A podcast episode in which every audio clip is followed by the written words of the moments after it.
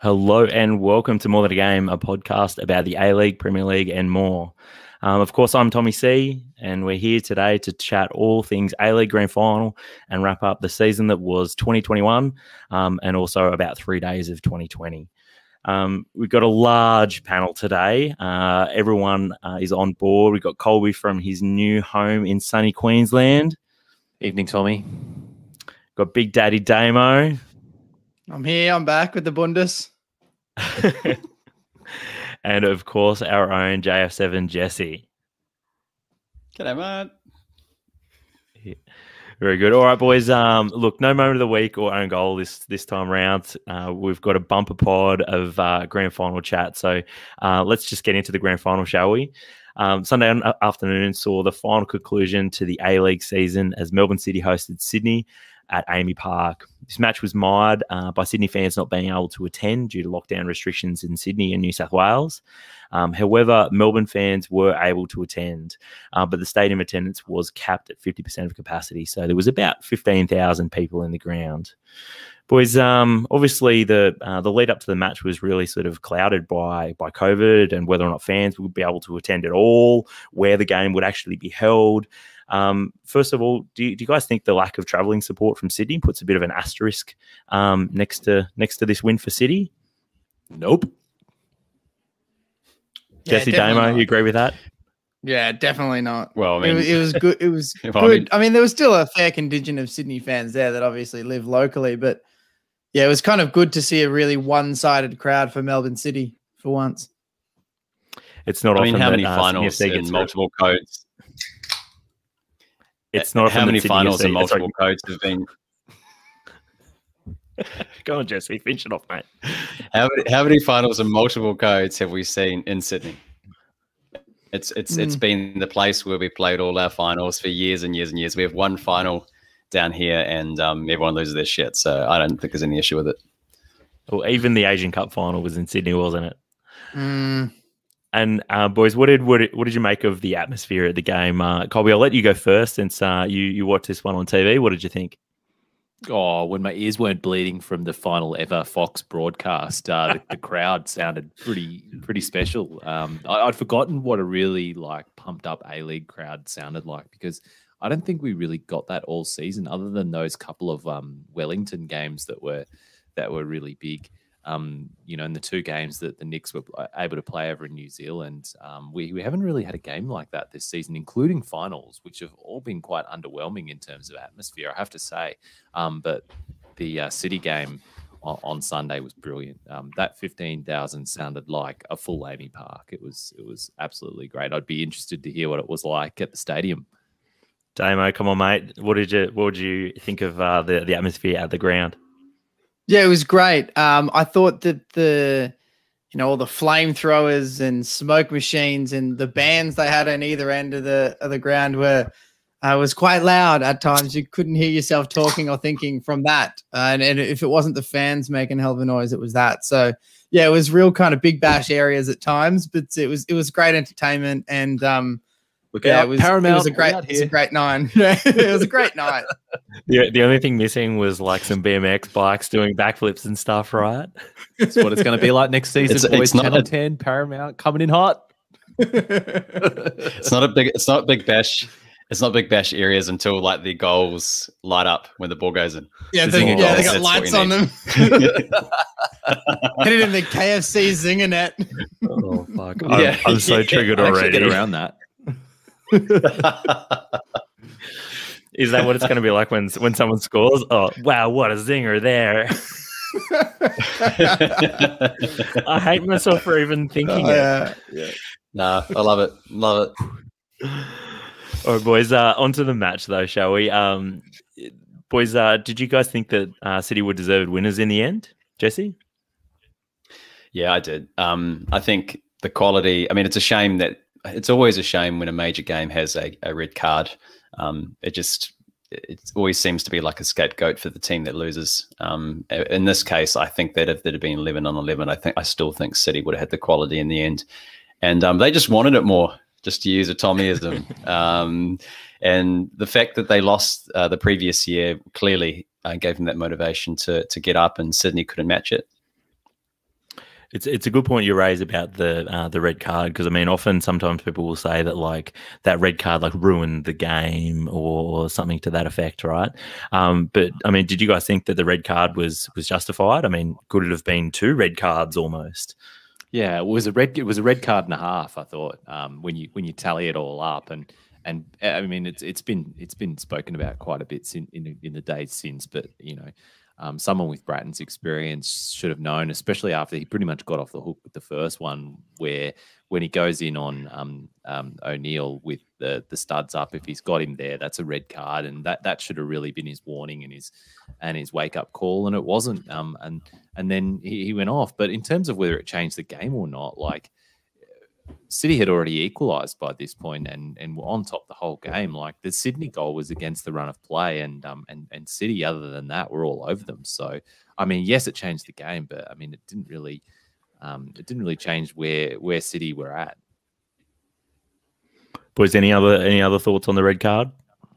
I and I said this to you during the game, Tommy. I thought the the second yellow card was harsh, um, especially for for a final or a big game, you kind of you want to see those play on. But but then I also said, kind of to mirror Colby's uh, point, that you know a player of Brattan's experience, he, he was almost like a deer in headlights in that grand final. He he shouldn't go into a challenge the way he did, went on a yellow card. So he's got no one to blame for that second yellow card but himself. And that's great refereeing, Damo, as well. Like um, to to stand up in that moment and give the yellow and not sort of um, referee the occasion. He refereed the match and sort of just thought, well, you know, any other match, any other time, in in his view, this was a yellow. So here you go, second yellow, off you go. Damo, I'm assuming you have seen a replay of the second yellow since, right?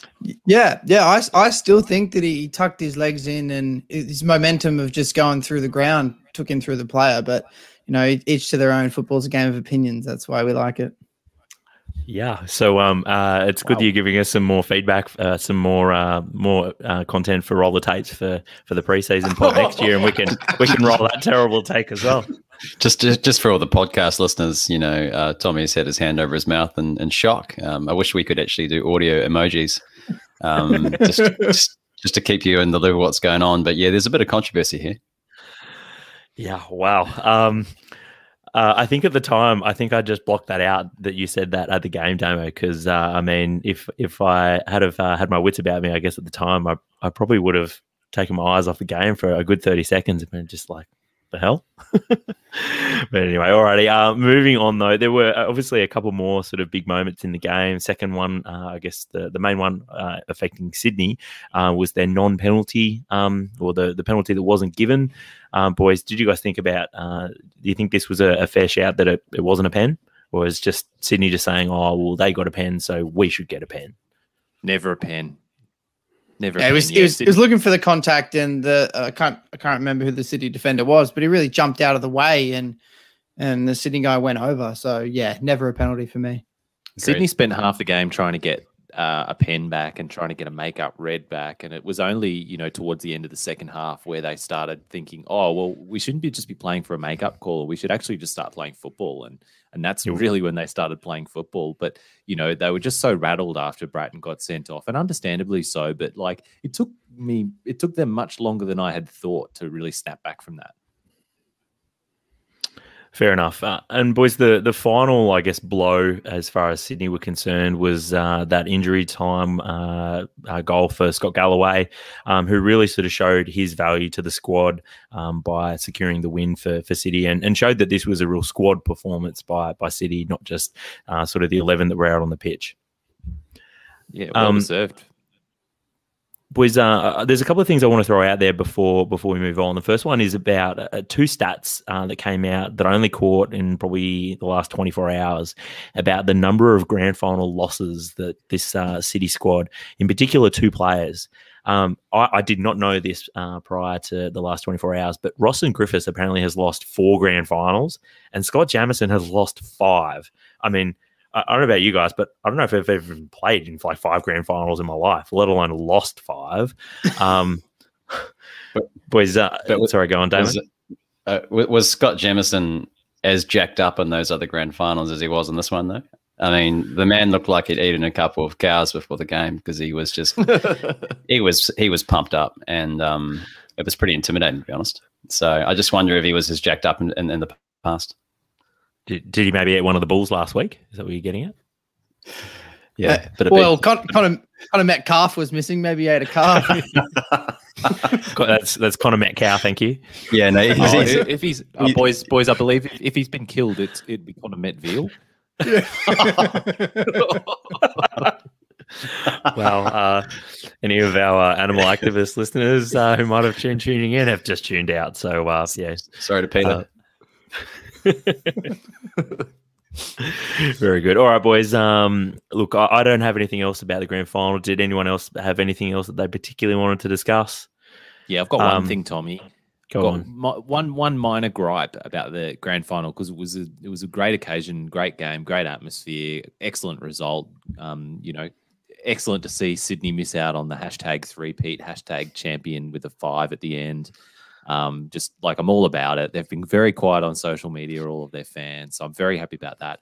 My one minor gripe is why is this Tilio sliding in to keep the ball in a bigger viral moment than like Kolakovsky transition to the Atkinson goal or some of the other great moments from the game. All I keep seeing on social media is this like cool slide that Tilio did. I'm like, come on, mate. It was like pretty impressive, but show us something from the game. Mm. I, I think it even got featured on like Bleacher Report, and like so it's like it's gone global. Like this one slide, right? And I guess it was kind of good, but like for it to be the one moment that people have sort of taken away from the game is kind of strange. I agree. Everyone wants a scorpion kick moment. all the um, all the media communications managers for every club is just noting down that the audience wants slides. We'll give them more slides. Um, Well, Paramount take note. They'll just have like uh, slides coming in over the goalposts. little little kids coming in on slides. over the zinger nets. they'll, be- they'll be doing like the the pregame uh pregame show on PowerPoint. So after everyone was like, more slides, need more slides. oh god, jeez, gee whiz. It also it did seem like just like a real G up about um uh no, I've lost my point, lost my train of thought. Sorry. Um or Get that out, Tommy. Don't worry. yeah, the, the magic of I was going to say television, YouTube, but anyway. Uh, all right, boys. Any any other final shouts? Not from me. All right. Uh, alrighty, time to move on to A League review time now, or the season review. Uh, so, a few points, I guess, from this season. Obviously, it's been a lot of fun this season. I know everyone has really enjoyed it out of the four of us.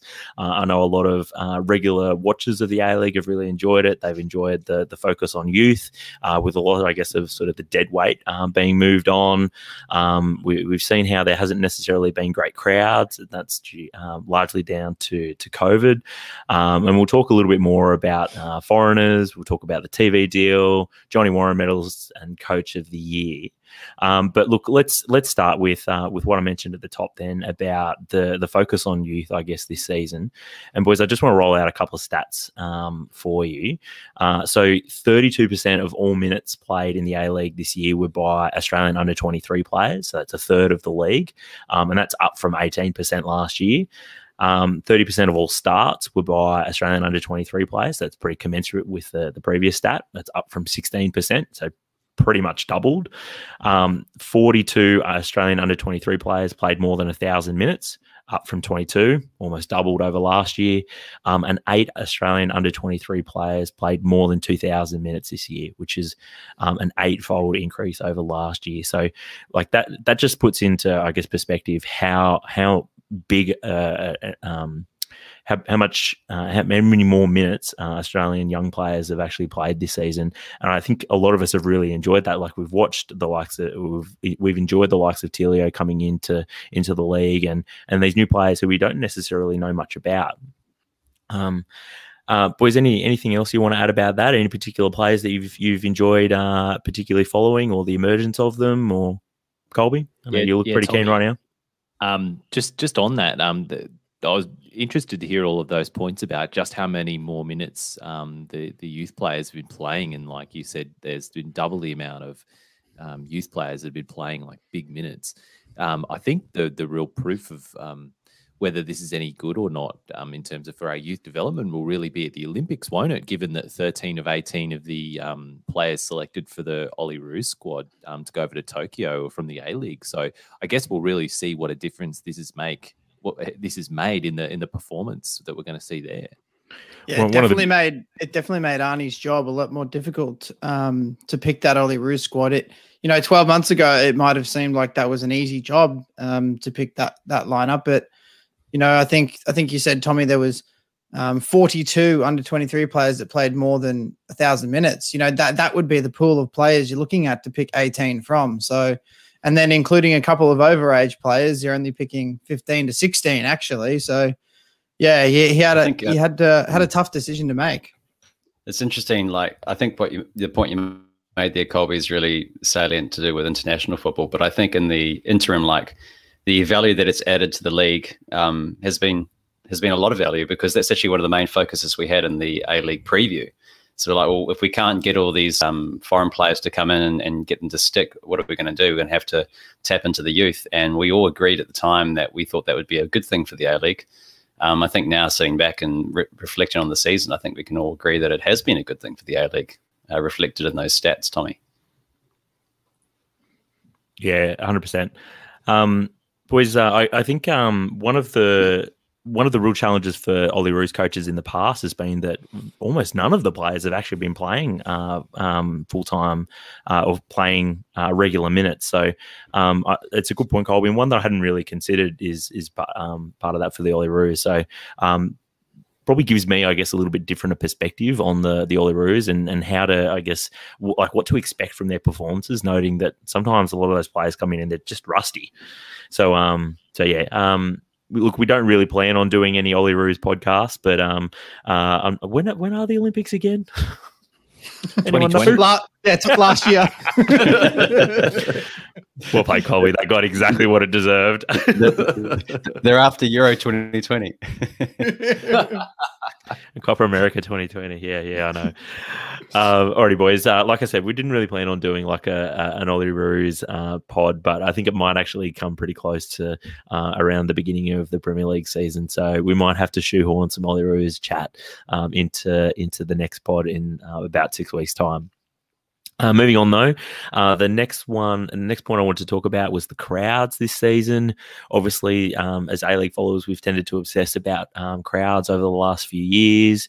Um, this year, though, obviously, uh, crowds were significantly down, mostly due to COVID. Um, the fact that uh, even the grand final still only had 50% um, capacity allowed into the ground. And really, we only had, I think there was um, even one of the derbies, the Sydney derbies, was uh, excuse me, was still um, uh, limited capacity as well. So, um, the uh, obviously the other thing to note about the crowds was that they were really buoyed by a couple of massive uh, crowds late on at the end of the season. Um, the uh, Melbourne Derby and as well the two big Wellington games as well. Um, was the league wide average um, though was 5.7 thousand, uh, which is significantly down from last year. There wasn't a single club that uh, managed to crack 10,000 as an average, which, I mean, do you guys read much into this? Or you think it's just part of the course of where we're at right now, not just as, as a game or as a league, but just the way the world is? Bit of both, Tommy. Yeah. Yeah, I think it's a bit of both. I think obviously COVID has had a massive impact on crowds. There was a few that were behind closed doors. People don't want to move around.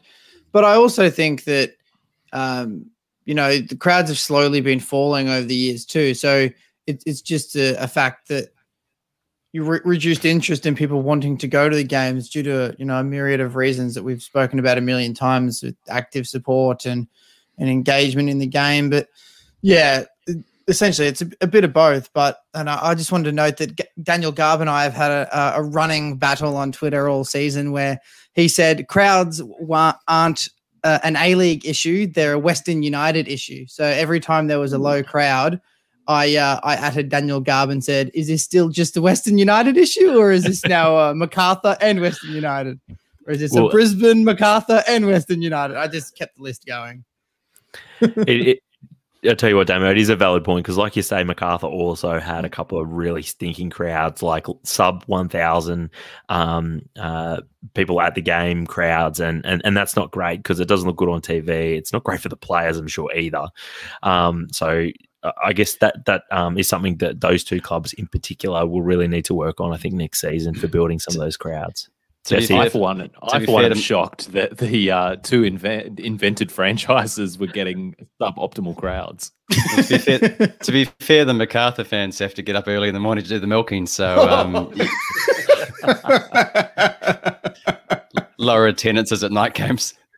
Yeah, they need to give them the 1 p.m. kickoffs before they're asleep. Um, I, I, do I do want to throw this out there, and although um, it's not on roller tapes, um, Damo did say that um, Western United would get massive, and I quote, massive crowds at uh, AAMI Park this season. So, um, yeah.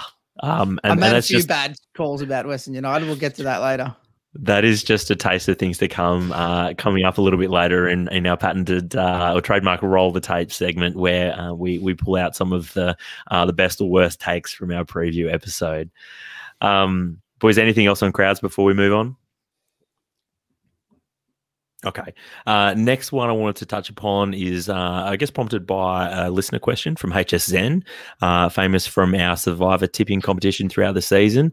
Um, his question is, uh, what did everyone think of this year's Visa players? Um, who wants to go first? Colby? I looked at this, Tommy. Um, you sent around a list of the the foreign players, um, courtesy of our friends at Wikipedia. And um, I, because I was thinking to myself, oh, gee, I think there haven't been that many duds this season. I think everyone's pretty much stood up and I think everyone's been quality. But then I looked at this list and I saw the likes of Rudy Gestede, Jacob Butterfield, uh, Loic Puyo, Benya, Masato, Masato, yeah, Masato Kudo, Jordan March. I mean, you know, the, the list goes on, and even even the likes of uh, Marco Rojas was uh, was pretty underwhelming this season. So there there are a few little spuds uh, out there. I've got to say, Colby, you did just you did just rattle off four of the six uh, Melbourne Victory visa players. So I think if yeah, you take Melbourne Victory out, I, I, think I've got to say that the, the I think the visa cohort this year was actually extremely strong um, uh, across the league. Yo, Ziggy Gordon uh, springs to mind. Um, oh, Ziggy Gordon was quite good, I thought. That's what I was meaning. I was just trying to take yeah, a more positive oh, yeah. tone. Um, oh, okay. um, um, like, yeah, no, Zig- no, Ziggy was good. Um, I, it's funny actually because once you started talking about those Melbourne victory players, I mean, you're basically taking my segment uh, later on in the show. So, I mean, you you know, that's basically the highlights of the year for them. So, um, yeah, no, it's. I think there are some there are definitely some flops, but really really weird year to measure foreign players because you know some of them are here on visas, some of them felt probably felt like they were hostage staying in the country. So um, it's a little bit, you know, Castro always feels like he's hostage, but um, it, it, it kind of feels. it kind of feels a little bit of a difficult year to measure um, some of those foreign play, um, players, especially with families um, in different countries and things like that, must be affecting them as well. Yeah, but what did like Jordan March and Nikolai Muller do? Like, I don't remember them even playing mate, I think it's it's probably pretty fair to put Western uh, um, Western City Wanderers as uh, mark or their visa players in, in the same camp as Melbourne Victories as well. I think they, if you take out those two teams, I think the remaining ten teams as visa players, I think were were pretty strong. All right, what about uh, Beñat and Loic Puyol? I thought Beñat was really good. No, maybe didn't think so. Didn't, maybe the first not, half not, of the season. the billing, he was yeah, he was it was not too bad by the uh, the first half of the season, but given the billing that was around him and he was going to like sweep the league, him and uh, Susaeta who was quite good, but Beñat I thought was very underwhelming. No, mate. Sorry, I'm going to have to disagree with you. I thought he was really good, and and when he didn't play, I thought uh, Macarthur struggled. Like they were a far worse team without him. I mean, ultimately they finished in top six, and when he played most of the games, had got good results. So El Matador. Yeah, that was just because of Derby here. more, more on that later, listeners. All right, uh, boys. You want to? Um, I mean, we could go through the whole list of, of visa players, but um, I don't think anyone really wants to do that, do they? um, boys. All right, the ne- on to the next thing, which was, uh, I guess, the TV uh, deal narrative, and that sort of hanging over like a big portion of the season this year. Obviously, everyone kind of knew that Fox would likely be moving on, um, but we didn't really know who would replace them for a long time. Everyone thought it was going to be Optus, it was possibly going to be Stan, who was sort of there, I think, right until the end. Um, but look, we're now with we're, we're, going to be with Paramount next season, Paramount Plus, uh, and so boys, did that sort of narrative sort of like did it annoy you that it was taking up so much sort of airtime throughout the season, or like it's just part of the the A League and and and uh, um, as the season progressed? I think it's part of just the fabric of of how sport is at the moment, and especially now with with COVID, all all the money that these clubs make has to come from TV deals. So the importance of them have become heightened than than they ever have been, and you know, particularly with all these new players in the streaming market and the streaming world booming, uh, of course, it was going to be a hot topic, and football has wanted something different. Fox Sports haven't wanted football, and so of course it was going to take up airtime. It, it was annoying because it was all people were talking about at times um, but in the end, I think the fans kind of got the result they wanted. Fair enough. Um, all right, boys. Uh, we're going to move on again, though. Uh, next up, uh, the Johnny Warren medalist, uh, obviously Mil- uh, Milos Ninkovic and uh, Davila. They ended up sharing the award for that one. Um, A League Brazil wants to know how does the Johnny Warren medal work? Um, and also, he wanted to shout out to all the Brazilians who might be listening to the pod. Uh, boys, back to the Johnny Warren medal. It, it works as three, two, one, right? Like throughout the season. That's my understanding. I'm, I'm, I'm no, it doesn't. Right. What, what's doesn't. the Johnny? Am I confusing hand- with the Alex Tobin, Tobin medal? Yeah, so the it's not a three, two, one voting system. It's literally just handpicked by representatives of the league um, or voted by media. It's um, the three, two, one count used to be what was the Fox Sports Player of the Year award. It doesn't exist anymore since they don't care, and I don't think the uh, the Alex Tobin medal uh, has anything to do with the A League. It's it that's the Australian Footballer of the Year the world over. So there's there's there's no actual system, um, and I think I said this on the night the Johnny Warren medal was happening. A vote count should be the way it works. A transparent vote count, like. Uh, like to do for the Brownlow medal. It's just it adds to the excitement. Also, what a fast that Ninkovic is in there. Come on, come on. Even let's Diamanti should yeah, let's just let's just put that out there. Ninkovic could have been on one of the one of the spud foreigners this season. He did nothing, and he just wanted to be in there to satisfy the Sydney media. He doesn't like. He's been fantastic for the league, but he like didn't have his best year. He was on, he was on the bench a lot more this season. Um, he it wasn't even Sydney's best player.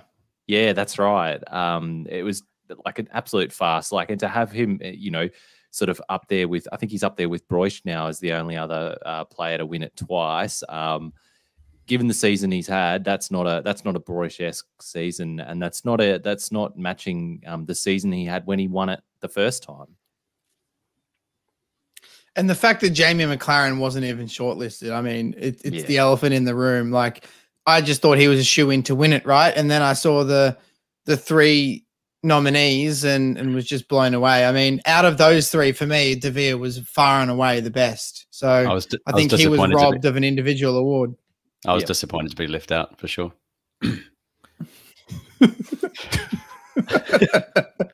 Boys, on, on, the topic Thanks, of Jamie. on, That's on the topic coming of, to you from hotel quarantine.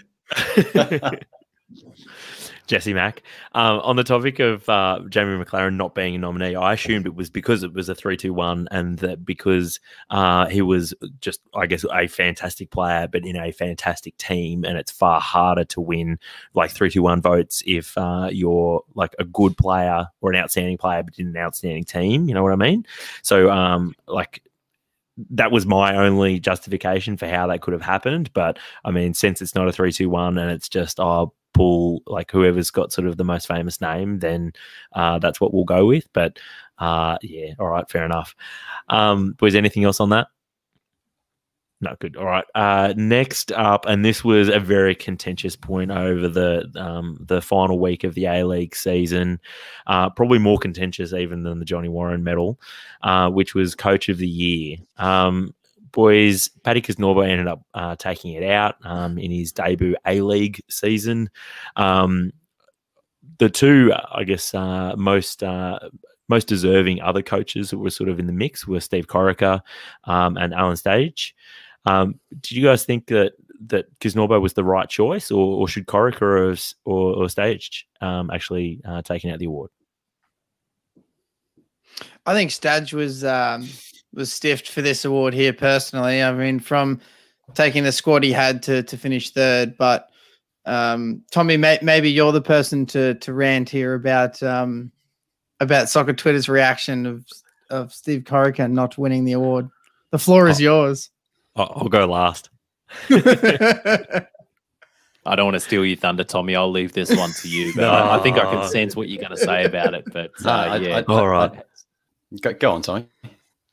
All right, look. So, I mean, I, I was quite uh, quite passionate about this in the aftermath of the award ceremony because there were there seemed to be a very uh, there seemed to be quite a strong case building on social media that Corica was was ripped off uh, because he'd taken uh, a team that uh, finished first last year and won the grand final and took them to second and lost the grand final. So, um, I did think that was a, was a bit strange. Um, and I mean, this was also a team that I think uh, I think uh, I, I, put it in my tweet a, a couple of days ago, but um, I think they were up with six weeks to go. They were I think in like fourth place or fifth place, um, and only just in uh, scraping into the top six at that point until Le Fondre arrived, and and then obviously Le Fondre, in my opinion, was was probably one of the best players of the final month of the A League, and and really lifted that team, and and I thought that that that um, Sydney in the final six weeks were probably in better form, I think, than City.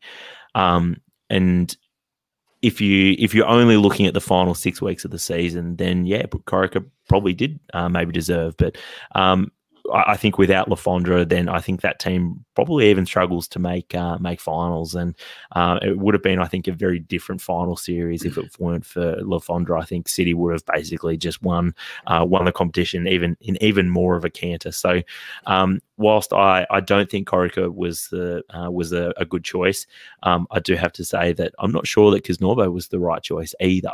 Um, whilst he obviously had a great season, City had a great season, debut uh, season in the A League.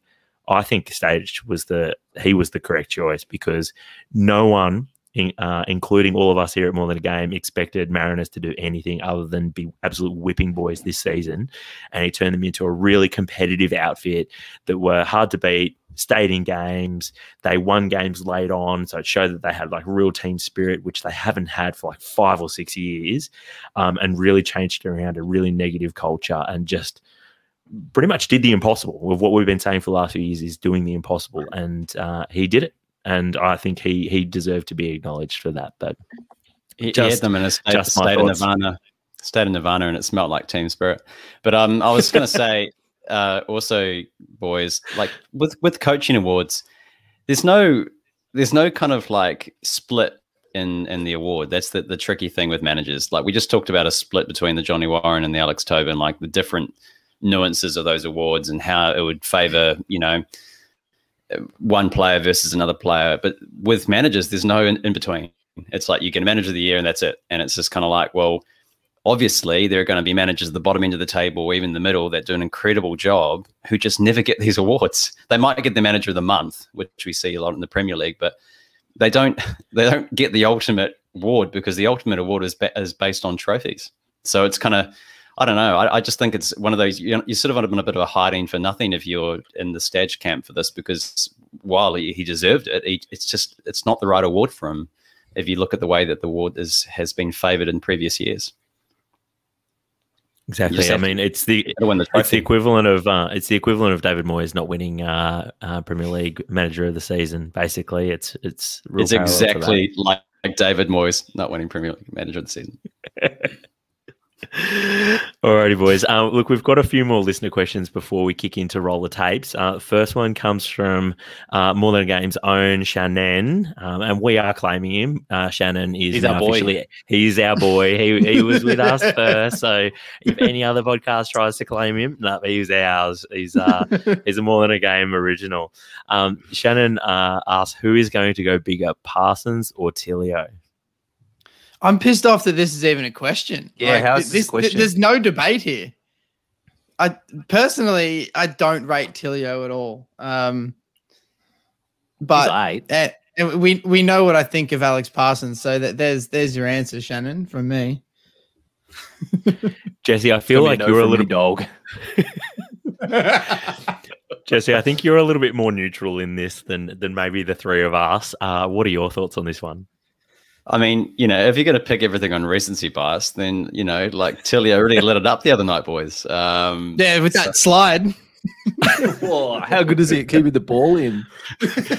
but I mean, like the man can slide, so I mean, I can't. I don't see Parsons sliding that far, so you know. How, how many times has pa- how many times has Parsons slid into the Bleacher Reports uh, tweets recently? Yeah, well, Tilio's the kind of guy that would slide into your girlfriend's DMs. Oof. Yeah, definitely. I'm all about Parsons now. I, yeah, I, I don't know. I, I, I think that Tilio, he's he's going to go places, but I mean, I think at the moment, if you to the shops that- and back. Damo's but I- teeth really kicked in in the last ten Yeah. minutes. it's Mata he's drinking there. Um, know, I, I think uh, Tilio, like he's a silky player and he's exciting to watch. And I, I just think maybe horses for courses of those players. I think for now Parsons would be my pick as well. But I think Tilio's got lots to offer going forward as well. I actually, um, now that I think about this, I, I was in my head um, thinking that Tilio actually reminds me a lot of Arzani, and maybe a better question might be who is going to go bigger, Tilio or Arzani? Because they're very similar players. Well, they've both Well, played not- about the same amount of senior minutes. so- Yeah, and Arzani's only going backwards. So Well, Arzani's in the Olyroos squad after he's played about 180 minutes of um, team, uh, you know, senior football again after coming back from injury. It's real like shades of 2018 vibes. Yeah, fair. Um, all right, boys, we'll, we'll move on then. Uh, Josh Watson, he asks, who do we think will be City Football Group's next cash cow? Collar. Colakovski, big shout. And like, I think there are some probably some more obvious candidates ahead of him, actually, but I'll come back to my thoughts in a second. Damo or Jesse, either of you got a got a thought on that? I think it's a good shout. It's a good shout. I was I was pondering this before, but that's that actually makes sense. Colakovski. well, I think they can sell more of a narrative on him than they can get uh, financial value at the moment. And I think that's a pretty decent shout as well because I think uh, Colakovski is uh, he's probably in Zaha areas at the moment where he's worth more to the club than uh, than any other club would pay for him. Colby's real triggered by that. um, and uh, I actually think uh, I think Metcalfe he he is the cat um, the the um, the one that's The being cash- fattened the up cash for cow. market. The cash cow. He's the cash calf. Didn't even mean that. Didn't even mean that. but he's he's just being fattened up for market, and and hopefully they can get a good price for him. And I don't have any beef Conor- with that, Tommy. Oh, Wagyu. Fantastic. oh wow. Um, all right, boys. One final one comes from Andy, aka, and I had to mention he's at at Thrillhouse FC. Um, he asks, uh, "Is J Mac staying uh, at City a good thing, considering when he first signed for City, he said he was using it as a platform to get back to Europe?" It sounds like a question I probably would have asked too, Tommy. So I sort of I, I, I like where Thrillhouse FC's heads at, um, but I thought a little bit about this one, and I think with um, things being the way they are with COVID um, and and the Olymp- uh, sorry the uh, World Cup coming up next year, he's probably at least looking to stay next year and and just like keep you know keep on being the number one and and you know smashing another 25 goals next season and ahead of the World Cup and then sort of reevaluate from there. So I don't think he's probably thinking in his heart of hearts that he's going to be at Sydney and uh, City in two years' time, but um, I think he'll certainly be there next season as a as a platform for the World Cup to make sure he's there. Yeah, I think it was a, a brilliant piece of business from City, um, knowing that yeah, Jamie Maclaren wants to stay around and be in good form because he wants to go to the World Cup, but also the fact that they signed him to a two-year contract extension. If he has another good year next year and then a good showing at the World Cup, how much is someone going to pay for him? And they'll get a transfer fee. So um, it's a good piece of business all around, and we get to see Jamie Jamie Maclaren in the A League next year. So I'm not complaining. Be interesting to see, I guess, whether or not he can, uh, I guess, run down the gauntlet and uh, get another twenty goal a season. Because if he does, like I'm pretty sure that'll be a new record for for most most 20, um, 20 goal seasons in the A League. Um, boys, that pretty much Oh, that someone want to jump in? No. Oh, I was no. just going to say, um, and we didn't say it in the grand final segment, but do feel for Macca um, having to be in a hotel room watching the grand final. Um, he's never won an A League grand final, and you you asked, or one of our listeners asked about whether there was any asterisks on uh, the grand final at all. Um, and I hope Macca doesn't feel this way, but you know he may feel like there's a bit of an asterisk on it still for him, given he, he has a he'll, he'll have a championship medal now, but he didn't play in the game. It's sort of like players don't want to win grand finals in suits or in in the hotel room, as it were. So um, really really feel for him, um, given how hard he's worked and given that he, he you know he was one of the critical, if not the most critical part to Melbourne City's season and and you know winning this grand final. So yeah. They, say that winning one grand final is is hard, but winning it back to back is like even harder because everyone is gunning for you, and you just feel that real weight of expectation, and, and everyone else is trying even harder to beat you. Um, and in the in the sort of the post game um, post game chat, uh, there was lots of talk about how City pretty much used that grand final loss from last season to motivate them all the way through, from first day of preseason all the way through.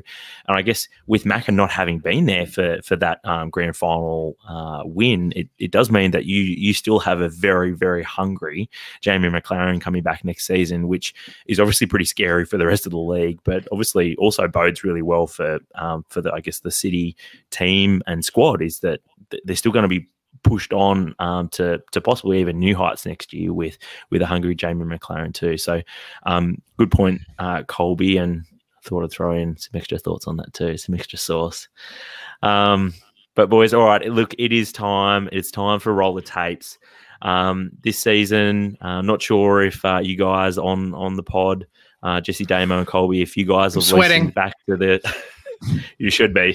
If uh, if you guys listened back to the preview pod uh, from, I think we did it in early or mid December, um, just before Christmas or just after Christmas. Um, but look, we are all about ac- accountability here at Mullet Games. So here is roller tapes for the A League season 2021. Um, now, just want to throw out a caveat that this is the first time we are experimenting with some brand new technology here at roll uh, here at Mullet Games. So um, this could turn out perfectly, or this could just crash the whole stream. So we're about to find out. First up, Jesse, uh, you're going first. So, uh, and Jesse didn't quite hit the mark on who he thought would be the main man at Sydney FC this season. Here's Jesse. One of the key people to watch uh, is Bahagia for me because uh, you've got a player who uh, has come in who essentially is the replacement to Le Fondre, at least for, for now. We, we talked a lot of his impact off the bench last season, um, but now he's a he'll be starting, I assume, most games, and um, I think he scored five goals in the in the um, Asian Champions League. So he's already up and running, uh, linking up with Barbarouses. Um, so that's already worrying for everybody else. There you have it. Uh, the, the, new Le Fondre is uh, Badger, and I think he, I think he ended up scoring one goal in eleven appearances. Obviously, blighted by injury once again, but uh, not not your, quite your finest moment, Jesse. But look, everyone doesn't escape it uh, this time around. Uh, next up, uh, Colby, he threw down the gauntlet to one particular Western United player. Here's Colby's uh, take. I think another uh, and the other in, which I think is a brilliant signing for the Woo, is Lachie Wales, and and I know there was a bit of chat about this in our season review where Tommy's real big on Lachie Wales and was really disappointed he's leaving. And Colby, you're not so much of a fan of Lachie Wales. You think he's kind of reached his level. Um, prove, prove me wrong, Lachie. Prove me wrong. Yeah, and and I Show me the bad take. I think uh, shouldn't have been in, in the, the Johnny Warren medal uh, nominees. I think it should have been Lachie Wales because he was by far the best player this season. He had a bit of an uplift after I trashed him, but uh, you know, I think he's gonna he's gonna be sliding back down. He's gonna be um yeah, it's gonna be coming back down to his level. Did, not even have a better season than Bruce Kamau, so there you have it. Oh god. Uh, next up, everyone kind of uh, gets a bit of a, a battering this time around. Uh, there was one particular Melbourne Victory player that everyone seemed to think would have an amazing season. Uh, here we go. Ben Folami, 21, striker, born in Sydney. Um, he was on loan. He's or he is on loan from Ipswich Town, under 23s. So Folami's going to bang. yeah, I've got to He's got got, to. big reviews from um, people in England, actually. Mm, I, I think that's a, a it's a good get. Yeah, so uh, everyone was it was pretty unanimous that uh, Ben Folami was just going to blow up this season. And I mean, he, He he bangs blew on up. career mode. I mean, I can't I can't blame us for saying that. He, he What, absolutely watching him was like career banging your head against the wall. Expect, expected Folami was through the roof. I mean, what happened there? Folami, more like salami. oh gosh. Ugh. Next up, uh, again, we're gonna. Uh, this one I think is everyone uh, once again, and this is part. This is in two parts. The first part is about uh, Colby just seemed to uh, be taken completely by surprise at some of uh, Jesse and Damo's thoughts on how MacArthur were going to go, um, and then in part B, this, this is a bit of a long clip. It goes for a bit over a minute. So, but there's there's a lot to lot to unpack here. So uh, here we go, and some McBulls chat. It's a quick point, Colby. Um, we, we'll have some uh, listeners, I'm assuming, uh, in the coming months who may even go back to this, who are new MacArthur fans. And I just thought one of the things that we, we none of us mentioned was them getting the wooden spoon. We, we all assume that they're going to finish above. I've got them in ninth because I think the, the Central Co- Central Coast and ninth as well. Central Coast and Newcastle. MacArthur. Wow, wait, you were Damo, you were gassing them up before this pod. You were Oh, saying I that how said like how a good they decent were. squad, but it's a you know it's it's hard to gel a decent squad together. And and, and Tommy and I touched on this Ooh. in our uh, in our little preview. So And th- you're saying that they need more cowbell. I, I, I mean, and but uh, that's that's an interesting take because every like everywhere I've heard, um, all of the pundits are really, really backing the Mac Bulls, and, and they're like finishing. They're all predicting them to finish like not only in the finals, but like top four, top three. Well, it sounds like they're going to make a ahead of themselves, in my opinion. Yeah, I mean, I'm predicting them to to make finals, but yeah, I, I, I don't know. Uh, I don't know if they're going to finish that low down, but Well, Yeah. the, the Woo came in and did that, but I mean, the Woo had um, Diamanti and they had Berisha. So I, I- I don't know if you can. I, I don't look at that MacArthur squad and think that they're instantly going to go into Milligan finals. Matt Derbyshire. I mean, obviously, well, Derbyshire, Derbyshire's very highly rated. People saying he's going to be the next Le Fondre, but like, let's wait and see. Have you watched any of their preseason games? No, He's a passenger. He's a passenger on Tommy C's transport chat. oh, okay. Uh, apologies that that was a long clip, but uh, I'm just so glad that we have that on the tapes. That that Damo did say that uh, uh, Matt Derbyshire would be trash this season. That he would I be stuck quite a up for him from the beginning. I I, I, I, backed uh, him backed him in. and, and um, also I that, forgot- that Damo and Jesse thought that they would finish ninth. And after, like, especially Damo had been gassing him up all week. I remember this in the group chat how, how we were saying that, oh, yeah, they're going to go like top two, top three. Who actually thought they were going to be in the final part. four? Four though. Who, who thought they were going to be in the final four? Did you think they were going to be in the in the final four there, Tommy? I- You know, I think um Uh, I think we were proven wrong, but we are proven wrong, but in a positive way with McBall. I said mean, that we finals, boys. So uh, I had to listen to the whole two hour episode. And I've got to say, Colby, I don't think you ha- really had one really shocking call throughout the whole one. And every time I did like your Raw um, preview, and I think you did one other, and I was like, damn, like, did, did he did he go for the, like to Back to the Future or something and had like the sports almanac? Because that's pretty much how their season panned out. even a broken clock's right twice a day, Tommy. Good from you, Colby. Uh, all right, uh, I've gotten off pretty pretty um, uh, scot free so far, but here here's one sort of uh, uh, we'll call it a bit of a hot take, but it, it just didn't quite hit the mark about uh, Western Sydney this season, though. Um, the sky is really the limit for this underperforming uh, club, who now have pressure to the south for, uh, for fans and bums on seats. Um, and this year, I think, could see a return to the Wanderers' best after a few flat years of ground hopping and underachievement. There was a but that came up after that. But look, I'm, I've I had to find some dirt on myself, and, and I've got to say that was probably the, the worst I could find. So um, that's that's the worst I could find for me, and and I guess that's the that's the benefit of of doing the segment, right? Sky's the limit. All right. Um, finally, a, a very uh, quick couple of clips. Uh, first of all, Jesse on where he thought uh, Melbourne Victory would end up finishing. I predict them to finish fifth, actually. So I think that for them, a successful season is at least the semi final. Um, that'll be their fans' opinion. Um, but I think they'll finish fifth. Yeah, uh, just a little ways off the mark. that was a that was a hot take at the time because like victory would have been expecting to get back to like first, second, third, and we were all like, "Oh, mm. Jesse, that's a bit of a that's pretty low." Did not age well. Did not age well. What a season! Wow. I love this league. And finally, uh, look, there were plenty of bad takes from whilst Colby's season, it was preseason pod was very good performance. Uh, Damo, yeah, there was plenty of terrible predictions from you, and and this is one that I picked out, which was was nice and tidy and very inaccurate. So here we go. A successful season for Adelaide would they've making finals for them is a successful season, and I don't think they can do it. I think I've got them predicting to finish tenth this year. I think Adelaide are really going to fall apart. Uh, yep. So that's the same Adelaide that at one point was uh, pretty much they were the form team in the competition. I think they were hanging around second.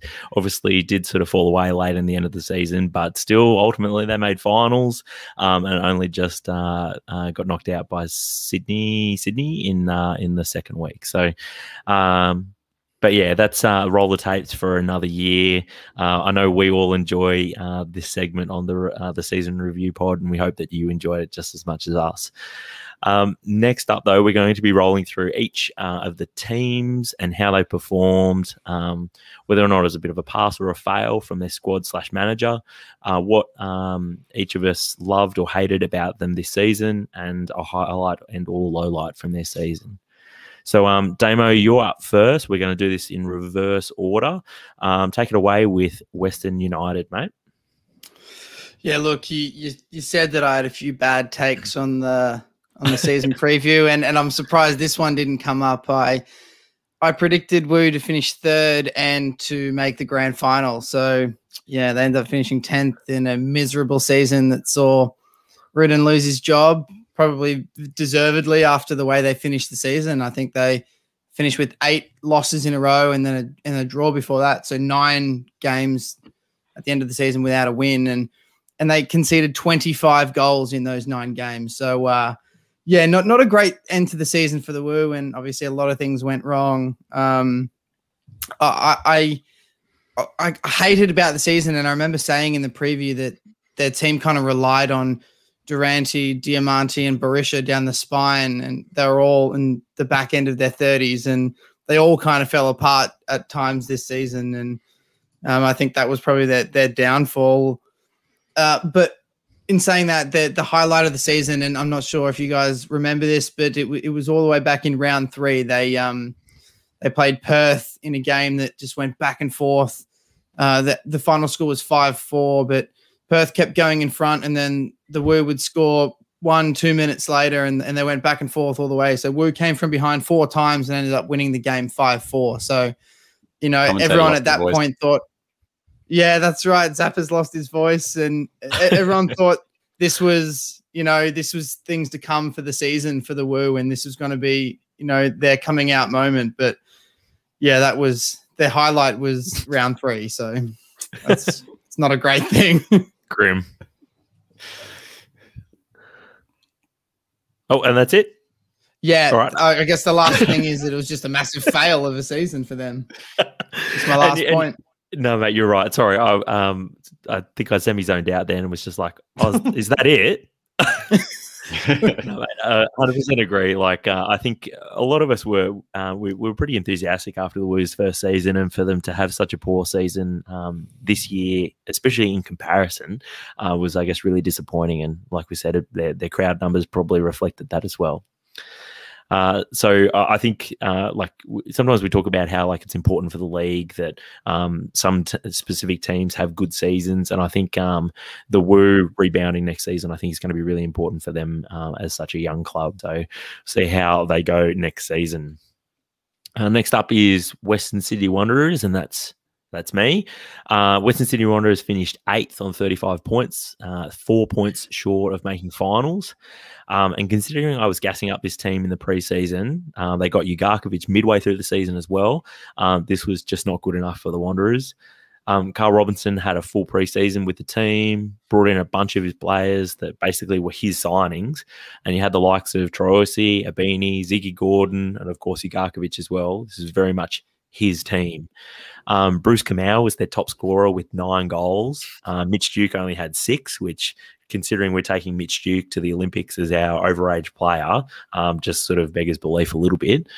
Um, that was a bit of an issue, I guess, about the sort of the lack of goals. But ultimately, the biggest problem for the Wanderers this season was uh, just not being tight enough at the back. And considering they had, um, like, they brought in the experience of Ziggy Gordon to sort of shore that up, just a mega fail. Um, ultimately, that's the best word to describe this Wanderers season. Just a big fat fail from Robinson and the Wanderers. Um, ultimately, not making finals with that squad is just criminal and I mean, I, I, think it was probably a reasonable shout in the end that um, Robinson probably should have been sacked at the end of the season because um, you, you, couldn't say that he hasn't been backed. Ultimately, um, what I did would love about say, the season, would you say him throwing, would you say him throwing the squad under the bus as one of the lowlights, uh, Tommy, on um, on that, Fox Television? That was really bizarre. I remember talking about it with Shannon a couple of weeks ago uh, on the pod, just saying that it, it, was something that like I've just never really seen in the A League or even anywhere else, where he just said that the team just had no leaders and that he had to be the leader of the team, and it was just real bizarre areas, the kind of shit that you would probably expect from Robbie Fowler. And I mean, we've we've Mark talked about yeah, exactly, just real sort of toxic bullshit, right? Um, things I did like. I, I tried to find a few positives though. Um, first one was Bruce Kamau finally coming of age at age 26. Um, he's been on the Got cusp stiff. of. Uh, Bruce Kamau got stiffed for one of the overage spots at the Olympics, in my opinion. That's not. No, that's no. I was going to say it's not a bad shout. No, Tommy. Take the bait. no, not taking it. um, look, Kamau has been on the cusp of a breakout season for what feels like about six years, and he finally came good this season. Um, nine goals, and and like he was played as like a number ten, which is just really bizarre still even to think of as Kamau playing as a 10. Um, it was a bit of a feel good story though. Um, and I got to say, I, I, kind of hated the arrogance of this team. Obviously, like I said, they pilfered a bunch of players, um, but they just showed that they just weren't up for it at certain times throughout the season. Um, the highlight of their season was beating Sydney 3 2 in their home derby. And an almost highlight was the match against the victory, where they came back from 5 1 down with 20 minutes to go for it to finish 5 4. Um, a very close defeat in what was probably one of the wildest games uh, the A League saw this season.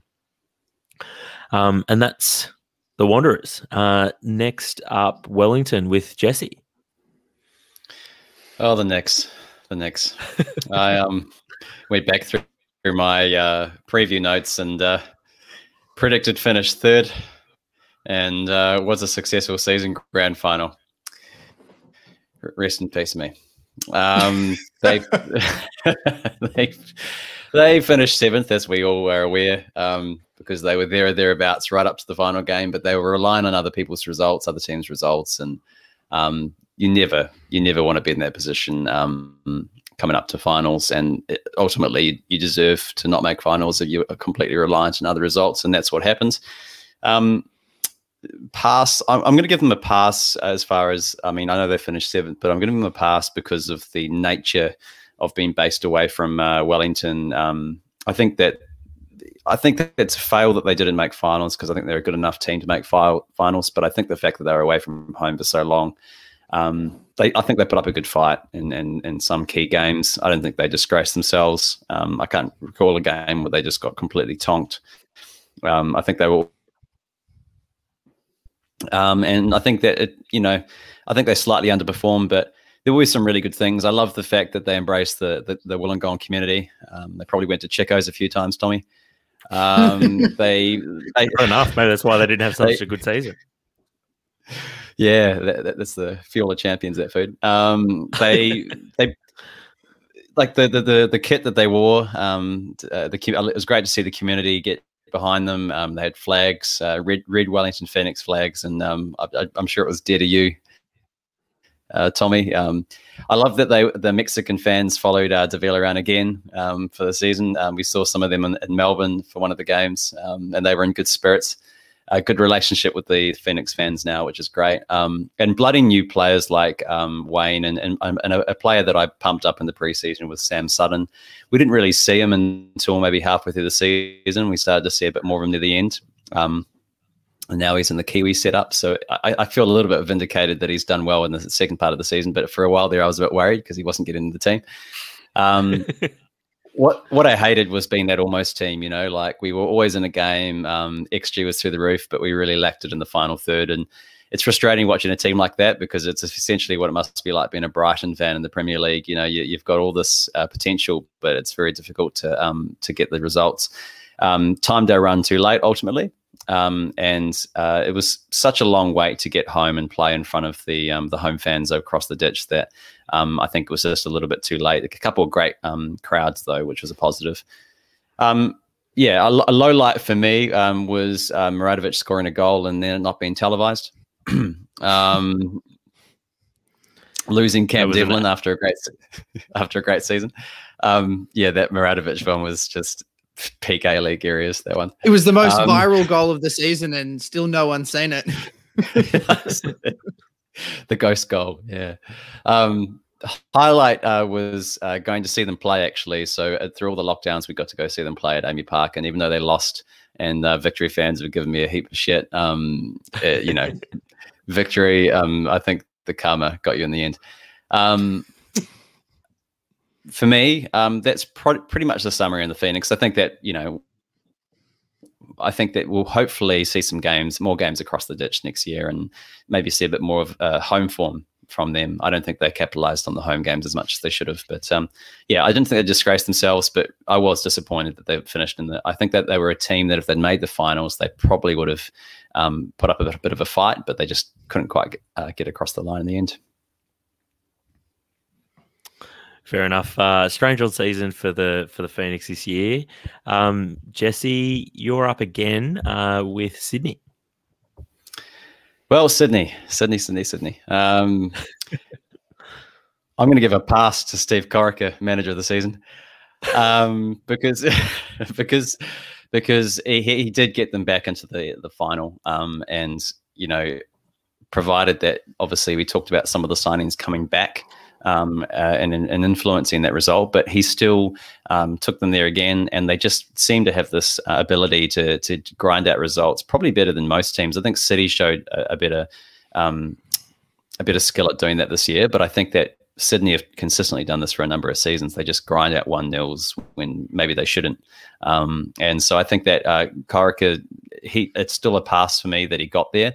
Um, they had the most clean sheets of any A League clubs. They had ten clean sheets, so I guess that also shows that they defensively were pretty pretty sound.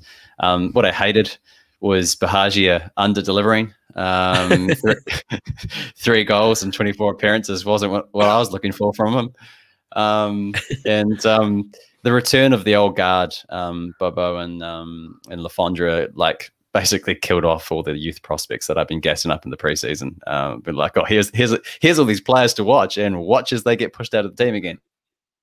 uh, once these players What come back from India, so Yeah, see, what blew me away was Bobo ended up getting 12 goals in the end. I think he was almost like second highest in the in the league. I didn't realize he played 22 games. It- Yeah. it totally has blown me away that he he played so many games. I thought he only came in with like 10 games to go, but So did he, he, he came in like a third of the way through the season, which like it's totally different to how I recall the season being played. But look, it's funny how sort of time can warp and bend and It's- some sometimes. it's the it's the nature of starting basically in January or the end of December. It's it skews everything. You know, he he he came in like early this year, but it feels like mid-season. So, Mm. um, yeah, Le Fondre, Lafondra's he got four goals in six games after returning from India, so he was he was on a hot streak as well. So, I think with Sydney, like as I said, it's a pass. There were some highlights there. Ob- obviously, the low light was. Um, uh, you know, losing the grand final. Um, they also had to pull out of the AFC Champions League as well um, just recently, so that would have been something that they, bit of a shame for them. Um, and like I said before, like having to watch a jacked up um, Scott Jamieson score and slide in front of you is going to hurt any day of the week. So um, that'll be something that haunts the Sydney fans. But um, let's just let's just say, guys, that Sydney have had their fair share of success in the last few years. They've made another grand final. Um, they're a very difficult team to put away, and ultimately they got they did get a card in the final. And even though that's not an excuse, um, they they'll be there and thereabouts next year. All, we've, all I can say is that it has shown that they are reliant on some of their key players, and that they really do need to start blooding some of these young players that I gassed up last year. And uh, if you want me to preview, if you want me to preview the next season, we'll just replay the tapes from last season, and hopefully those boys deliver this. Jesse, l- listen to a question from at Ice Cold Cop uh, on Twitter. He wants to know: Is City's era of dominance over? Uh, Sydney's or cities? Yeah. because um, cities only just started theirs, mate. Um, Sydney, I reckon. Uh, I think that city. I think City's squad's starting to form into something a little bit more formidable now. I think as a team and a unit, I think that City is starting to look a bit better. I think Sydney have. Wonder if this this this unit has peaked, um, possibly last season. Um, we all sort of expected them to roll the league again, but they they did get beaten by a better team in the final. So I, I think that Sydney may need to start re um, regenerating as a team if they want to stay up there. Fair enough, and and that's proven something that's been very difficult in the A League is to completely refresh a team, and and Sydney have been so settled now for for the last few years. Um, all right, moving on though. Uh, thanks for that, Jesse. Colby, you're up next with uh, review of Perth Glory season. Take it away. Perth Glory, boys, what to say about Perth Glory? Um, I, I predicted them to finish sixth this season, um, as they did in 1920, season 1920, that is. Um, they finished in ninth. um, and this was always going to be the season of um, the, the Popovic void, um, with with Popper having having left for the, the Greek Super League. Um, at the end of last season. Um, and, you know, they've, they've had Popper leave along with their whole back line and Economides injured. So um, their season was always going to be set against that backdrop. Um, and given all of that, it, it's crazy that they were still in the race for the finals uh, with a game or so to go, but then dropped off to ninth.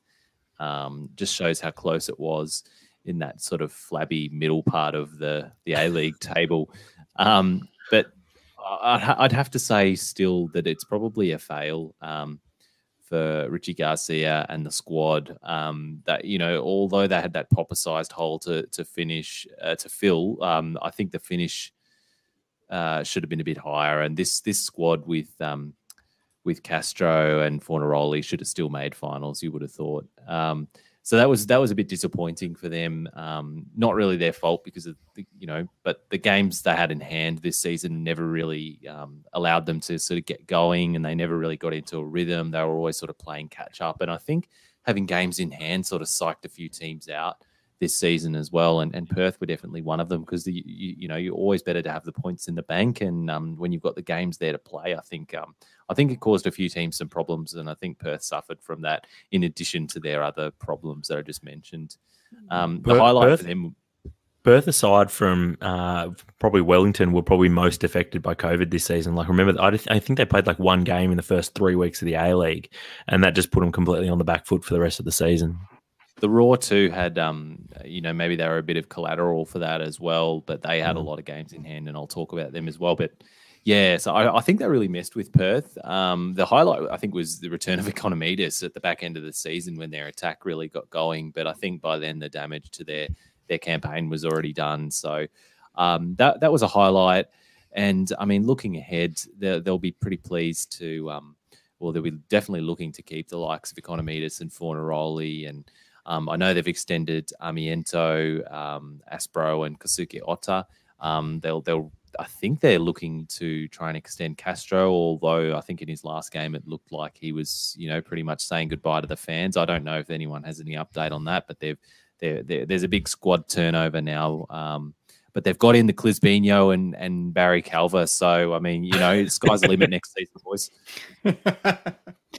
oh, just a quick question, uh, D'Agostino, boys. Um, would you say out Thick of the Nick, season? out. Thick, Thick Nick Nick. D'Agostino. Do you, do we think that his um, do we think that some of the cameos though ultimately is, is has been a, a shining light though as far as the um, international stage because I think for a while there he was running red hot and you guys were talking about how that was a good thing for the Roos. Um, is that maybe something you could take out of the the glory season as a as a positive in a sort of a weird um, international way? He did have yeah, a, he a sort good of blew, streak. blew hot and cold. Yeah, he had a good streak at the first half of the season. Um, yeah, I'd like to see him get back to that form. Um, don't know why he dropped off, whether he picked up a knock or whether it was he, you know, just the, the form slumped. I, I can't recall what happened to him in the season, but I mean, he's clearly he's clearly got something. Yeah. strikes me as the kind of player that I wouldn't be surprised if there's a bit of an attitude problem there, and that because this is he, seems to have had never really had a, like a consistent run of games, and I don't think that's just a coincidence that like he's kind of like he kind of fell out at the Roar, didn't he? Correct me if I'm wrong.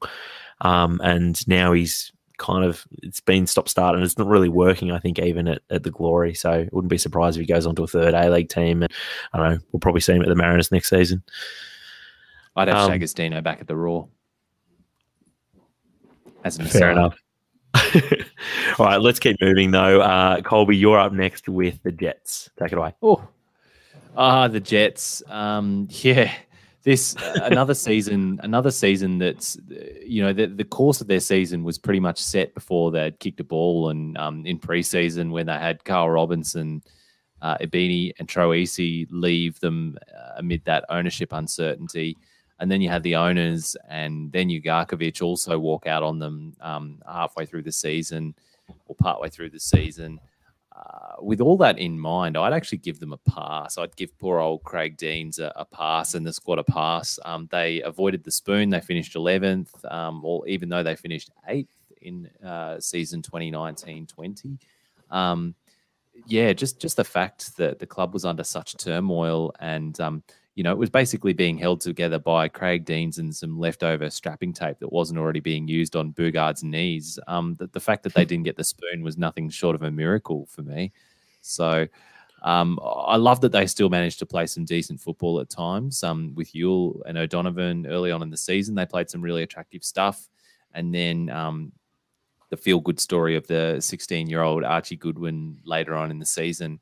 Um, hated that they just continue to be a club that has no investment, um, player and personnel exodus, and uncertainty. That that all comes with a cost, and and usually that's um, you know that that bloated middle part of a of a season we're coming to know and love with the Jets, um, and that was highlighted by being tonked by Adelaide four one um, right in the middle of that um, big slump this year. So low light obviously was losing their owners, manager, and key players highlight avoiding the spoon on the last day of the season by beating Melbourne City, the the premiers and eventual champions. So uh, good on the Jets, um, and and they'll be looking forward to you know they're another club. Um, we talked about the Mariners, and I'm sure whoever's reviewing them will um, will talk about the the crossroads that they're at. But the Jets are just another one of those clubs that. Um, you know, now they've got Arthur Papas in, um, Cammy Devlin, who's a big in, um, and looking to retain um, Joey C and Donachie, the returning loanees, as well as um, recontract a bunch of their other talented youngsters. So they, they seem like they could be at a turning point, but more on that in the season preview in uh, you know five or six weeks' time. Looking forward to it. Pretty pretty exciting off season, I guess, for, for Jets fans. I think with uh, with Papas coming in, already seen Cam, De- Cam Devlin come in, like you say. So uh, hopefully they they build a strong season, a strong squad for next season.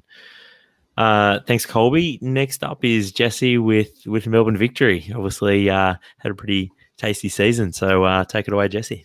Go on, lad. Get comfortable. Get comfortable, boys. Um, wow.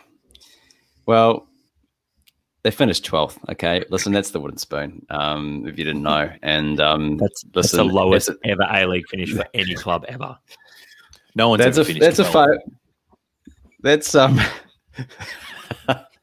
It's a fail for me. Um, and um, I, I, know that might sound a bit harsh, but it's a fail. And, you know, when you said what you loved and hated about their season, I think I spent more time trying to find something I loved uh, rather than hated, even though you could flip that in, in an oxymoronic kind of way. But I didn't really love anything about it. Um, if we go to hated, we'll skip. We'll skip to that.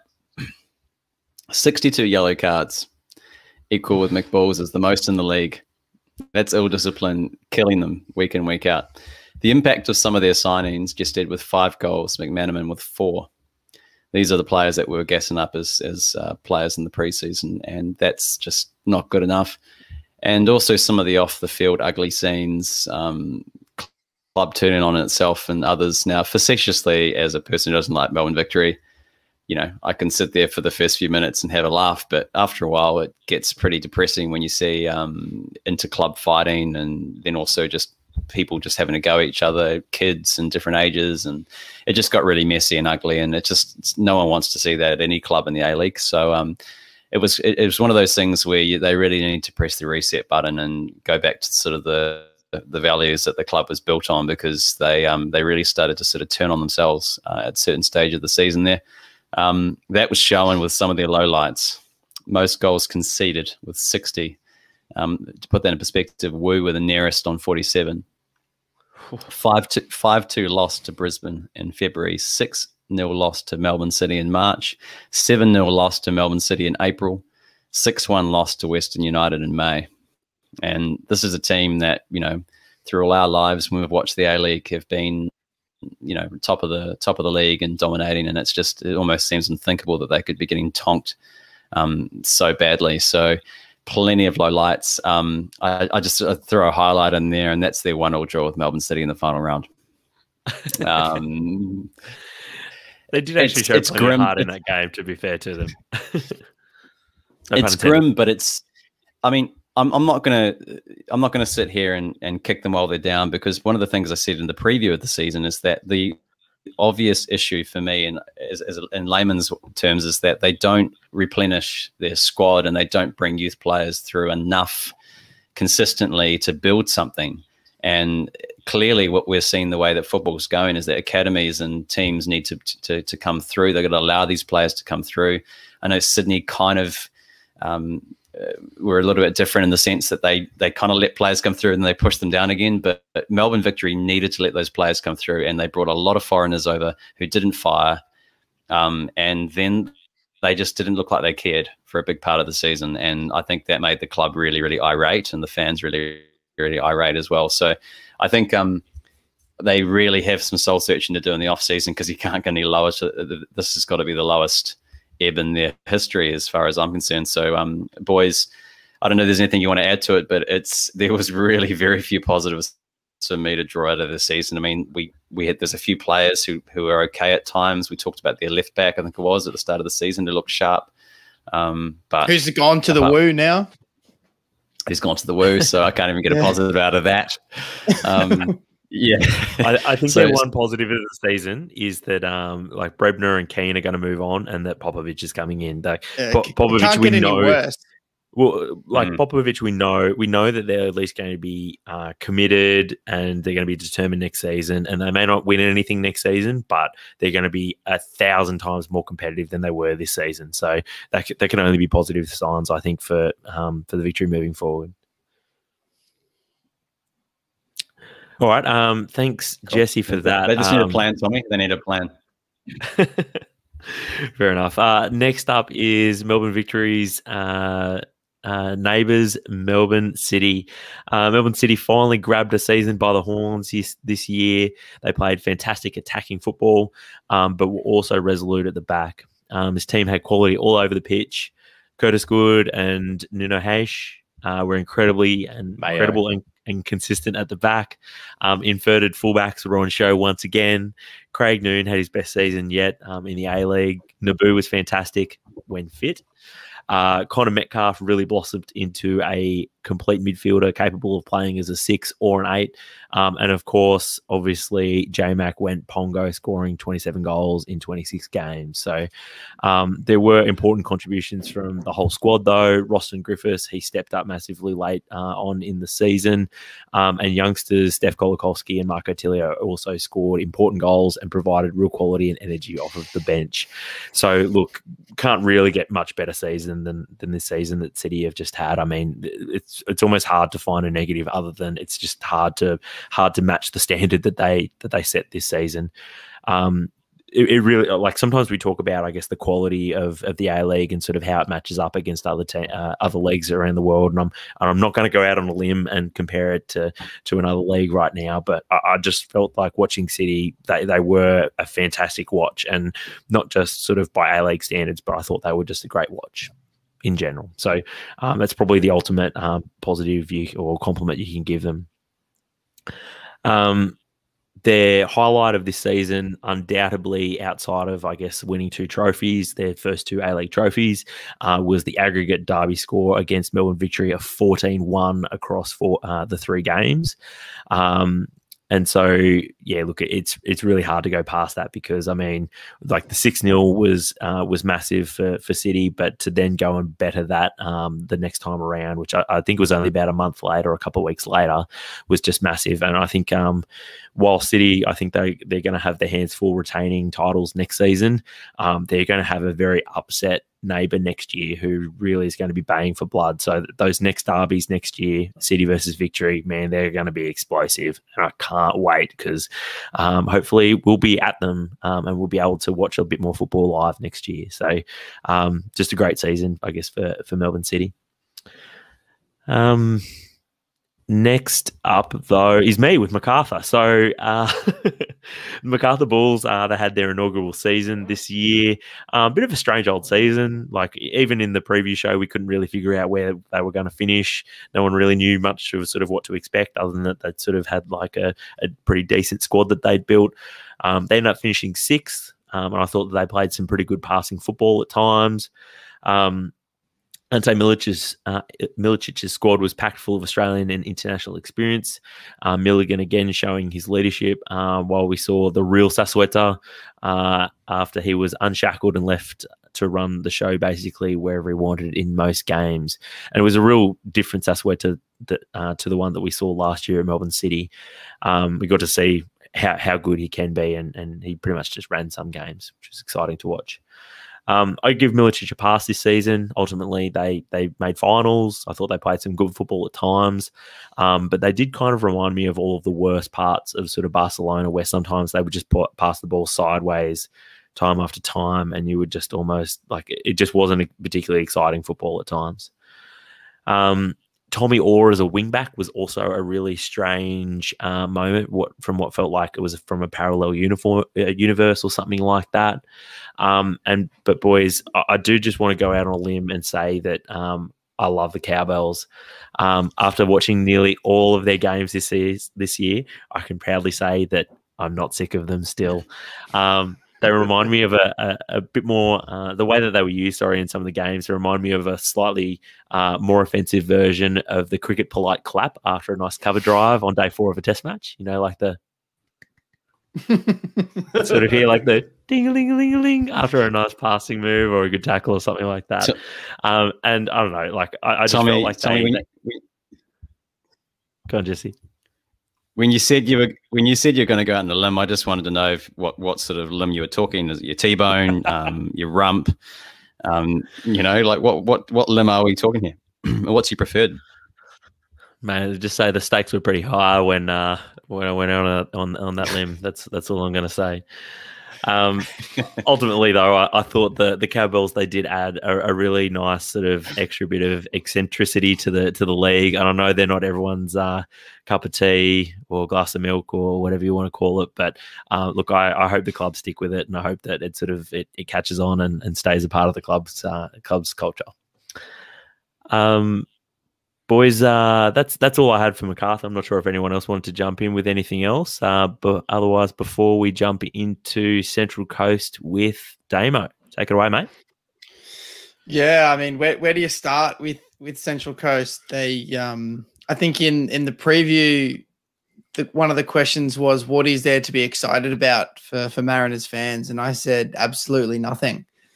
Um, so you know, in in hindsight, it probably wasn't a bad comment to make at the time, but it looks pretty stupid after what happened throughout the season. It, you know, it, I think the A League is, is a better league when the Mariners are playing well. Um, everyone, they're always a feel good story when they play well, when when they're performing well. You, the atmosphere of their games is great. They've got a beautiful stadium, and um, you know whether this was a pass or a fail season, it's a given. It's it's a huge pass, both for the club as a whole, um, and you know some individuals, and particularly the manager who um, you know, he, he was brilliant all year and, and proved that he, he is a high quality manager after the whole situation that happened with leaving the Matildas and, and how that ended so poorly and turning up in the A League and doing what he did at Central Coast and and some of the players that had kind of turnaround seasons this year in um, Ruon Tongyik, who's made a Socceroos debut and now off to the Olympics, Jack Clisby, who's now called Clisbino after the season he had, but Roberto Clisby. Yeah, Roberto Clisby. He's got many nicknames now. Ginger and Gareth Bale. The um the rise of Alou Kuol.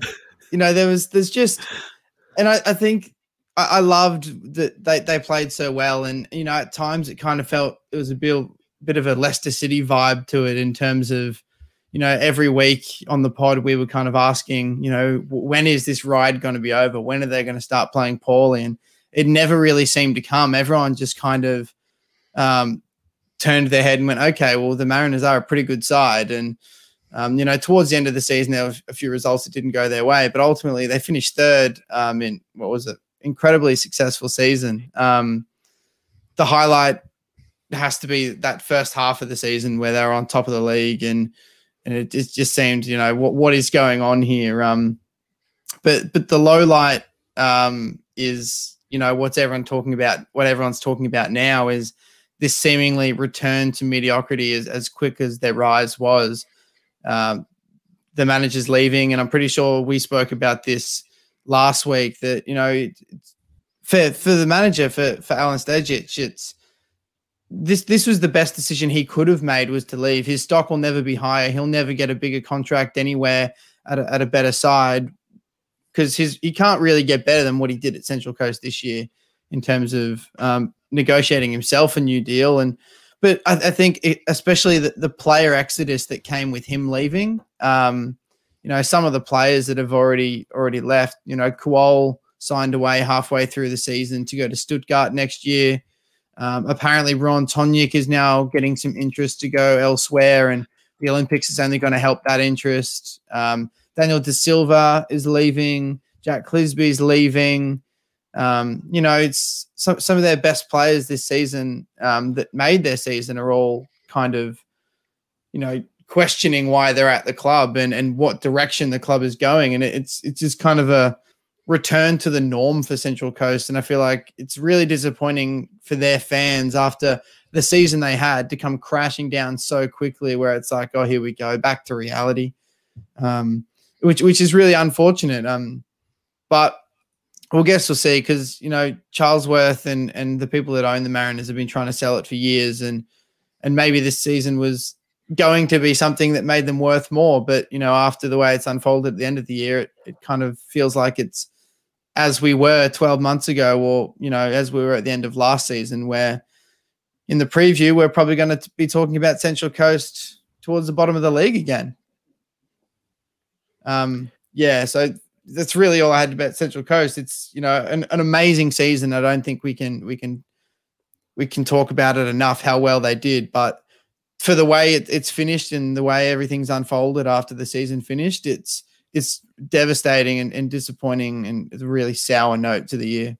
Yeah, a real bittersweet sort of season, right? Like we had that super saccharine sweet uh, beginning to the season. Then they had sort of a, they did have a bit of a lull in the middle of the season, and they were probably lucky that everyone else was so inconsistent across the league that, um, and and then they did finish strongly. But now I guess, like you say, we've got that into the season where we've already got a bunch of key players leaving, manager leaving, and um, yeah, it's sort of they're almost like they're back at where they began, right? So, um, I, I really have no idea what to expect from from the Wanderers next, uh, sorry, from the Mariners next season as a result of that. Like you, you don't know if they're going to sort of stabilize a little bit now, um, after sort of the vibe around the club has changed a bit, or if they're going to um, go back to sort of old ways. Um, thanks for that Damo. Uh, only two more left. Uh, next up is Brisbane Roar with Colby. Take it away. The Roar boys um, finished fourth uh, after finishing fourth last season. Um, the, the Gazman, um, he's done well in his first full season in charge. It, I mean, two fourth place finishes, but both they just have such a different feeling to them. Um, the season this year started off with a bang. Um, very close to the start of the season. We had that 5 2 over the victory. Um, stagnated for a bit before that solid run at the back end of the season with that run of games undefeated. Um, I think I'd still um, give the squad and the manager a pass. Um, they made finals again and played some pretty attractive football. Um, weird middle of the season with the games in hand. I think sort of psyched them out a little bit. Like same same deal with Perth, but um, ultimately, I think they've played the the best football I've seen the Roar play in in a number of years, and um, loving the exciting attacking football they're playing. Um, a good mix of possession and transition play, um, and the Queensland-led rebuild under Mooney and the pivot towards developing that young local talent instead of sort of going, you know, gambling on. Um, trying to bring in 30 um, something year old marquees, I think has been really successful, and I hope that continues. Um, hated the inconsistency, and and I felt that Mooney was a bit of a reactive manager in his first season. Um, he was often successfully reacting. He'd often um, change the games with his substitutions at half time, um, and he'd react to whatever the other team or the other manager would were doing. But I, I, would like to see him get a little bit more on the front foot with how he um, sets his teams out and how he, um, yeah, just how he manages the entire games. And I also hated for the crest, this new uh, slogan or hashtag for this season. I absolutely fucking hate it. Like, just get put it in the bin now. Um, highlight uh, the emergence of uh, Alex Parsons and Kai Trewin. Both saw big minutes towards the end of the season. Um, and looking forward to watching their development next season. Uh, low light, um, Mooney putting Aldred in a bit underdone in that semi final and costing the Roar the match. Uh, and losing Dylan Wenzel Halls at the end of the season hurts. Um, as much as Roar fans will tell you it doesn't, um, I- am sure the Gazman would have tried to keep him as he was headlining that Queensland rebuild at the club, but um, ultimately they, they couldn't do it. Um, and so that's that's a little bit disappointing, even though he did stagnate a little bit uh, in terms of his individual form at the end of the season. I think he's a really brilliant young prospect, a local boy and a fan of the club. So um, that's a shame. That's a shame to to lose him, but hopefully we can all watch him develop at the Roo, at the Woo, and turn into a Roo. Um, so next season, yeah, next season they'll be they'll be looking forward to just continuing that. They've lost a slew of double barreled names, which we mentioned last week, and we'll mention on the preview pod as well. Um, and they're starting to they're starting to get in some interesting looking players, including Nikola Mileusnic, formerly of Adelaide United, apparently faster than Haaland, but who knows?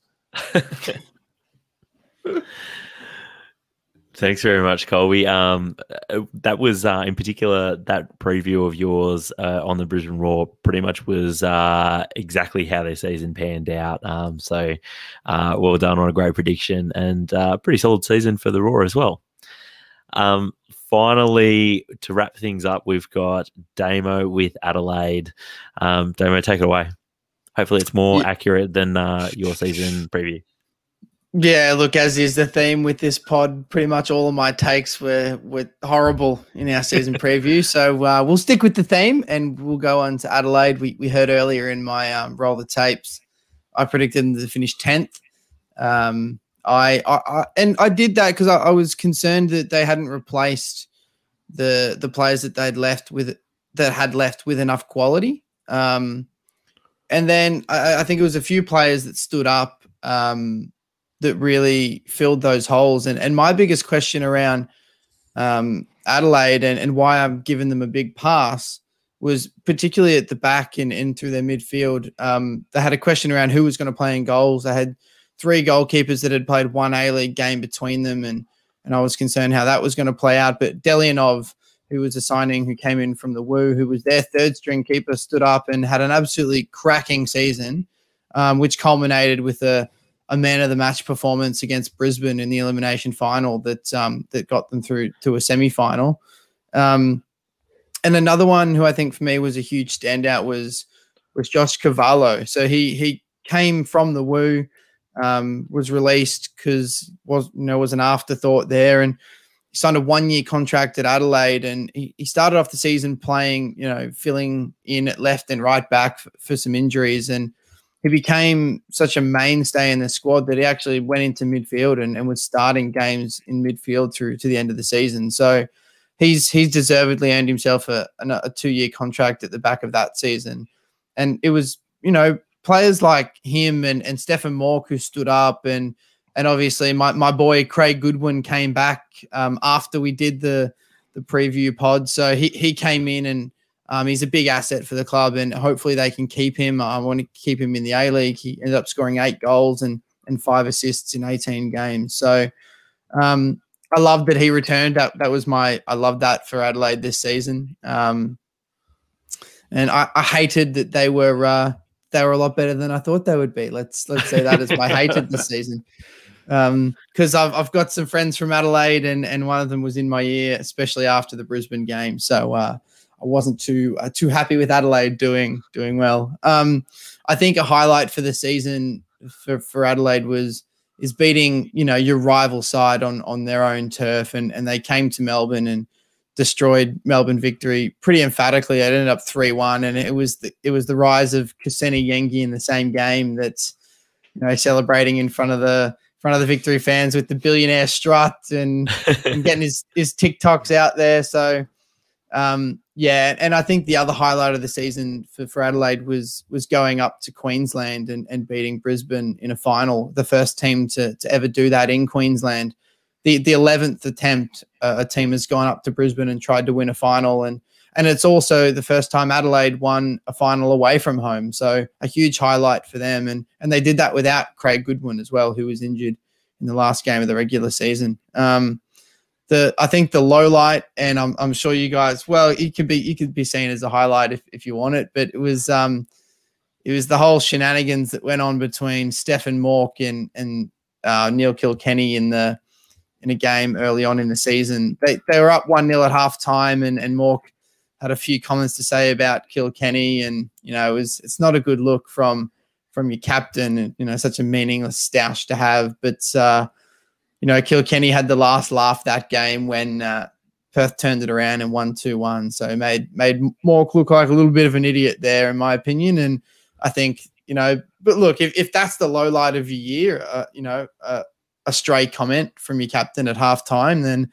you've had a pretty good year as a team. And um, yeah, all, all credit to Adelaide. I didn't expect them to be any good at all, as, as we heard in my in my preview and, and in the roll the tape section. But yeah, look, they, they were really good to watch at times, and and I particularly enjoyed um, the crowds they were getting there in Adelaide and, and the way the fans got behind the team. Again, it was one of the teams that were probably least affected by COVID in terms of going to the stadium. Um, South Australia has been been pretty lucky and pretty good there. So um, yeah, it was really good to see some of the crowds they had and some of the noise that those crowds are making at their home games. Makes it a really tough place to go and win games. And yeah, it's Adelaide's another one of those sides where I think the league is better off when Adelaide are playing well. We, we don't have these the enormous clubs like Melbourne Victory and Sydney, um, and and the cashed up clubs like City around the top. People like to see Central Coast, Adelaide, these kind of clubs around the top. So, yeah, here's here's to a better season next year for Adelaide. I'm, I'm picturing. They were keen as mustard. Um, and I don't say that I don't say that lightly because every time I saw their away kit, I felt like a cheeseburger. hey, is that's that, one thing that, I did get right on my preview of Adelaide United was that they had ten out of ten home and away kits. I, I think that away cheeseburger kid is going to become a real cult classic because, uh, and we don't. I can't say we've got that many A League cult classic uh, kits, but I think that is one that in ten years' time we're going to look back at that and go, "Geez, that was a good kit." Mm. Um, Jeez, that was a good kit. well, boys, uh, look, that wraps up uh, our season review pod for for 2020 21. Uh, why am I calling it 2021? Anyway, um, finally, a big thank you to all of our listeners and contributors this season. Obviously, uh, strange season for us on the pod as well uh, with me overseas, and it meant that it was a bit tricky for us. Uh, so I appreciate you all hanging in there, uh, all of the listeners each week, and listening to us. Um, doing pod, uh, we didn't have a lot of consistency either with who was who was on the pod and when, but um, we had a lot of fun doing the pod as always. Um, thank you for everyone uh, in our little, I guess, uh, community on Facebook and Twitter uh, for contributing every week, giving us questions to talk about, keeping us honest whenever we just throw out some garbage chat, um, and and just interacting with us every week. It, it, it makes it really worthwhile, and we really appreciate your interaction each week. Um, don't forget, if you do enjoy the pod, please give us a recommendation on Facebook or review us on Apple Podcasts. It does help us reach a, a bigger audience and help us grow sort of the community around the pod. Um, but look, that's a wrap for this season. Um, it's been a hell of a lot of fun. Thanks for tuning in. Uh, we'll be doing our Premier League preview pod um, in around early August. I, I, can't remember when the first game is uh, again, but um, it's around then. Um, but look, until then, enjoy the football. Come on.